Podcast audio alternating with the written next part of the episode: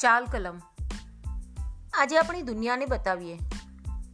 આપણે બંને મળીને આજે દુનિયાને સમજાવીએ. દેશની દીકરીને સાવધાન બનાવીએ, એને મજબૂત બનાવીએ.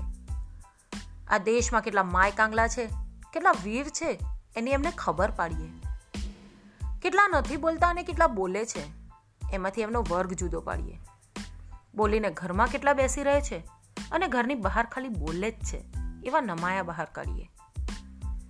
દીકરીના બાપને ચિંતા તો હશે જ, પણ ખાલી પોતાની દીકરીની. બીજાની દીકરીનો ઉપયોગ કેવી રીતે કરવો?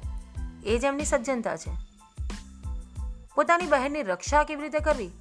એ વાતનું ધ્યાન છે. પણ બીજાની બહેનની છેડતી કરવી એ એમનો અધિકાર છે. ક્યાં સુધી દીકરીઓ ઘરમાં છુપાઈને બેસી રહેશે?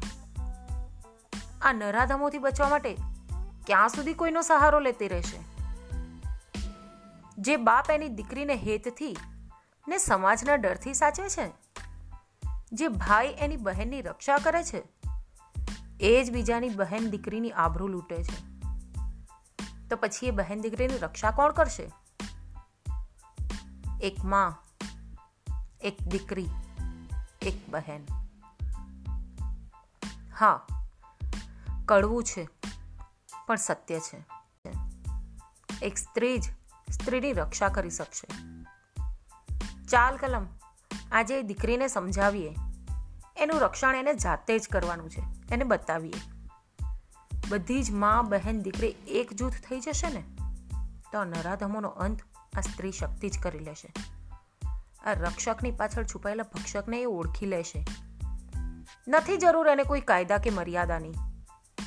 એ જ એનો કાયદો અને મર્યાદાની રચના કરી લેશે. એની હદ બતાવનારને એ હદ બતાવી દેશે.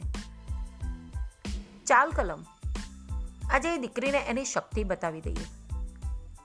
એ શું કરી શકે છે? એની એને જાણ કરાવી દઈએ. એને જાણ કરાવીએ, દુનિયાને જાણ કરાવીએ. એ અબળા નથી, પણ સબળા છે. સમાજને યાદ કરાવીએ.